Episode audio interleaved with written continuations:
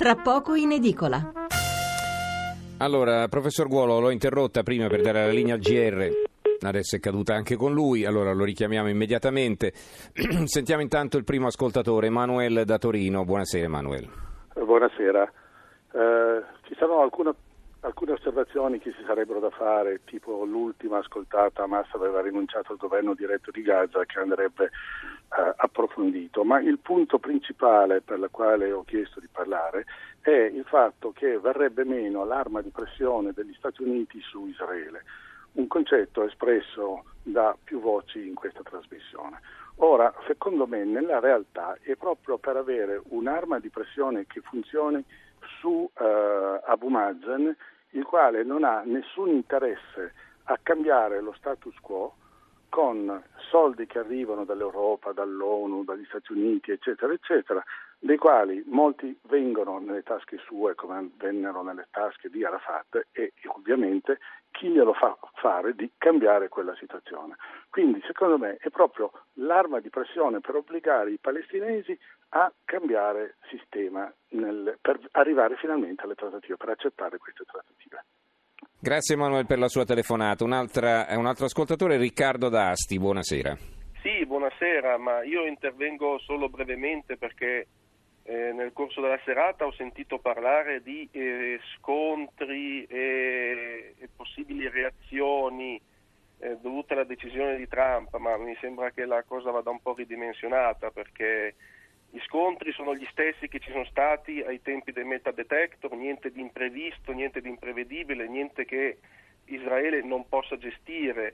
Per il resto la questione palestinese mi sembra che non goda di particolare, inter... cioè non, non, il resto del mondo arabo non sia particolarmente interessato alla questione palestinese, quindi la scelta di Trump non è un salto nel buio, va un po' ridimensionato questo allarmismo e questo sciacallaggio di chi paventa guerre, scorrimento di sangue in seguito a questa decisione, tutto lì.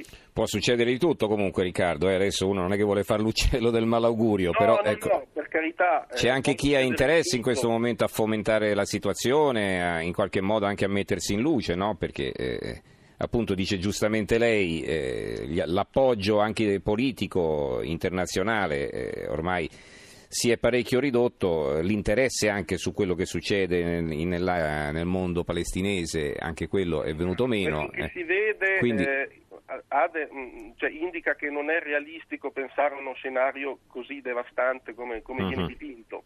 Questo è quello che, Va bene. Questo è quello che emerge. D'accordo, grazie Riccardo anche della grazie sua telefonata. Allora, professor Guolo, eh, adesso è di nuovo in linea, era caduta prima. Intanto va bene, se vuole terminare il concetto precedente e poi magari anche eh, così commentare le telefonate degli ascoltatori, prego. Eh, vabbè, no, no, intervengo solo sulle cose che sono state dette dall'ultimo intervento. Ovviamente um, il Medio Oriente non è una realtà in cui si vede le reazioni e ciò che determina il giorno dopo, no? Eh, abbiamo visto insomma altri contesti quando hanno prodotto poi Eh, situazioni eh, assolutamente impreviste e governabili negli anni successivi, e quindi il vero nodo è che ovviamente eh, Israele ha una capacità di deterrenza militare che lo mette al sicuro da tutti i punti di vista. Il problema è capire che cosa accade però attorno, quali sono da un lato appunto le aspettative e i diritti dei palestinesi e dall'altro, ripeto, gli equilibri interni che si formano nel complesso del Medio Oriente, perché quella è la regione in cui spesso tutto si tiene. È vero che ormai c'è un grande disinteresse, quasi per stanchezza, rispetto alla questione palestinese, ma è anche vero che, ripeto, ehm, la questione di Gerusalemme eh, pone la, la domanda di cui stavo parlando in precedenza, eh, chi si fa ora? Mm, si prosegue sulla strada dei due stati oppure no? Perché nessuno può pensare che si possa permanere ancora eh, per venti, per trenta anni in questa situazione, ripeto, perché altrimenti non sarà la politica ma la demografia che deciderà il futuro di quell'area, e paradossalmente una deterrenza esterna non vuol dire che possa funzionare anche come deterrenza interna quando cambiano i numeri e i rapporti di forza uh-huh. all'interno di un'area, no? Ecco, quindi si deve vedere tutto eh, come dire in prospettiva e capire che è interesse collettivo, proprio per evitare che trionfino forze estremiste di tutti i campi, che si debba aggiungere ovviamente un accordo. Ripeto, eh, Trump può anche aver deciso di dare una scossa ai palestinesi, però a questo punto deve dire per esempio qualcosa sulle colonie, qualcosa sui confini, quali sono i confini in questa situazione, mm-hmm. e questo pezzo che manca, e quindi ovviamente eh, non a caso oggi molti paesi europei a partire dall'iniziativa francese hanno espresso forti perplessità su quello che è accaduto. Allora torniamo da Rebecca Mieli, se vuole commentare anche lei, prego. Sì, beh, Trump si è espresso solamente sul, sullo spostamento dell'ambasciata e sul riconoscimento della capitale e ha chiaramente detto che i confini e tutto ciò appunto che eh, riguarda un'eventuale pace è da decidere solamente appunto tra eh, Israele e autorità palestinese, quindi eh, su questo lui è stato... Ma perché per esempio non farsi promotore di un'iniziativa come a suo tempo Carter con Camp David, insomma, eh, o, o altri successivamente, ricordiamo gli accordi di Oslo, eh, cioè e l'America in qualche auguro, modo torna protagonista, eh, no? Anche... In ogni caso per un leader americano riuscire a concludere la pace tra Israele e, e Palestina sarebbe una, una, insomma, una buona cosa, e quindi io me lo auguro, ma me lo auguro in, diciamo che lo faccia nel modo in cui sta facendo adesso, cioè riconoscendo appunto eh, una questione, cioè quella di Gerusalemme, che è ovvia. A noi non sembra ovvia perché siamo europei, ma vi assicuro che in una città all'interno del quale c'è un Parlamento, un governo, una Corte Suprema non ha voglia di sentire dall'esterno no, questa non è la vostra capitale. Chiaramente è la capitale e è stata anche dichiarata capitale da Israele stesso. Poi il riconoscimento in questo caso è una cosa successiva. Senta, riesce ah, a rispondermi sì. a questa domanda molto diretta di un ascoltatore, Davide da Venezia, che scrive sì. Sarebbe una mossa intelligente da parte di Israele, se fosse interessato a un reale processo di pace, fare un passo indietro e far credere ai palestinesi di aver ottenuto una vittoria politica e da lì iniziare una reale trattativa. E poi aggiunge, mi spiegate perché Israele si ostina a volere come capitale una città sacra non solo a loro ma a tre religioni? Allora su questo però deve cercare di essere sintetica, prego. Beh, no, nel senso non è esattamente la stessa cosa, è vero che è sacra a tre religioni, ma eh, il legame eh, con eh, gli ebrei è un legame di tremila anni, è un legame che va oltre le seicento e passa volte in cui la parola Gerusalemme compare nella Bibbia, è un legame che è, non, non è possibile spezzare, mentre i musulmani hanno molti luoghi sacri molto più importanti appunto di Gerusalemme, di conseguenza eh, questo è, è, è fondamentale da capire, ma io non, non, non credo che il legame religioso sia l'unica, l'unica, l'unica via per rivendicare Gerusalemme, credo che appunto sia una questione puramente politica.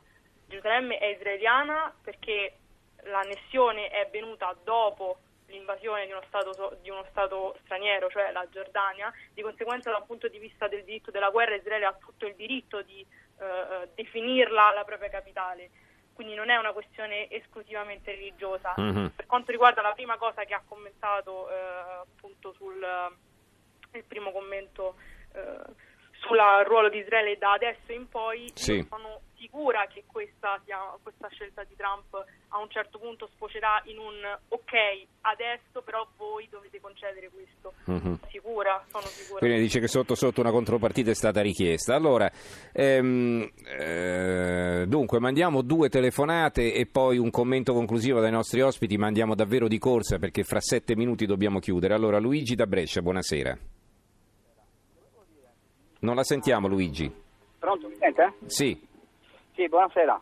Prego. Eh, io volevo dire, ma non riesco a capire questa cosa, ma dal novantacinque che è stato decretato che era, Gerusalemme era una città israeliana, cioè la capitale.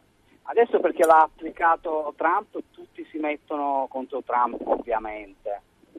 Eh, io vorrei capire questa cosa, perché in questi paesi hanno fatto questo documento contro gli Stati Uniti, una cosa incredibile, mai successa, perché se c'era Obama nessuno faceva niente.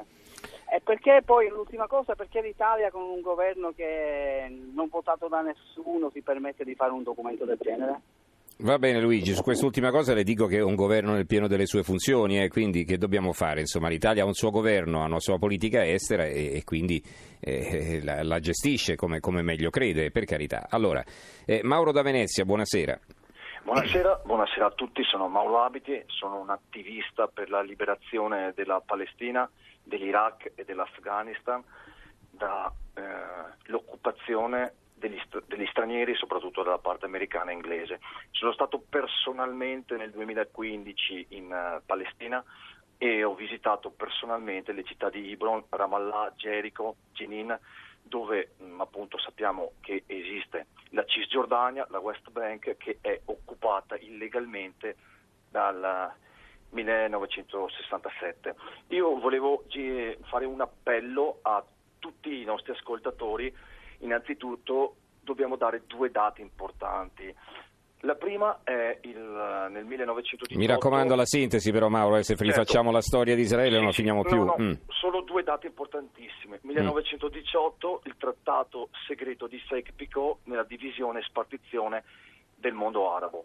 Seconda data importante, importantissima, millenovecentoquarantotto, sedici maggio, il Nakba Day, la catastrofe.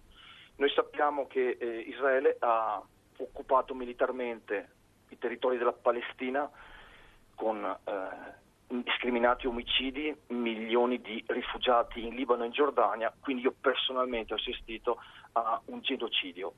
Va bene. Chiedo a tutto il popolo italiano di informarsi personalmente su cos'è il trattato di Sykes-Picot e soprattutto nel millenovecentoquarantotto l'aggressione alla Palestina. Benissimo, la fermo Mauro perché siamo in forte ritardo. Allora, eh, qualche messaggio. Bianca da Roma, in un'intervista allo scrittore israeliano Amos Oz ha fatto capire che la scelta della Repubblica Ceca potrebbe essere il suo pensiero, cioè spostare un'ambasciata da Tel Aviv a Gerusalemme Ovest e contemporaneamente una per la Palestina a Gerusalemme Est. Potrebbe essere la soluzione.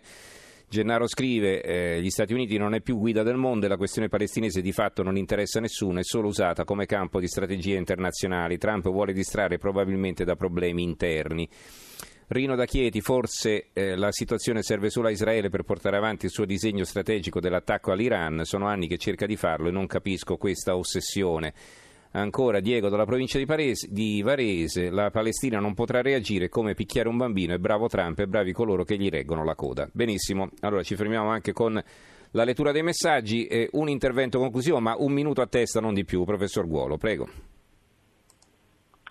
Eh, ripeto, adesso vedremo che cosa accade sugli altri fronti, nel senso che abbiamo parlato poco dell'altro contendente e dell'altro, come dire, convitato di pietra che è l'Arabia Saudita, e può darsi che bin Salman abbia cercato di fare all'esterno quello che ha fatto già all'interno, cioè cercare un allineamento sulle proprie posizioni per poi in qualche modo esercitare una sua strategia verso l'esterno, eh, ma eh, ripeto, mh, sarebbe un colpo persino per il forte principe ereditario saudita se non riuscisse in qualche modo a parare l'offensiva iraniana, almeno dal punto di vista simbolico, su questa vicenda, cioè se tutto andasse a scapito dei palestinesi, l'operazione che i sauditi stanno cercando, quella di cementare tutto il mondo sunnita contro l'Iran, subirebbe un contraccolpo perché difficilmente riuscirebbe a reggerlo. Si guardi al discorso non solo della Turchia o della Giordania, ma anche la difficoltà che comincia ad avere un, un, un regime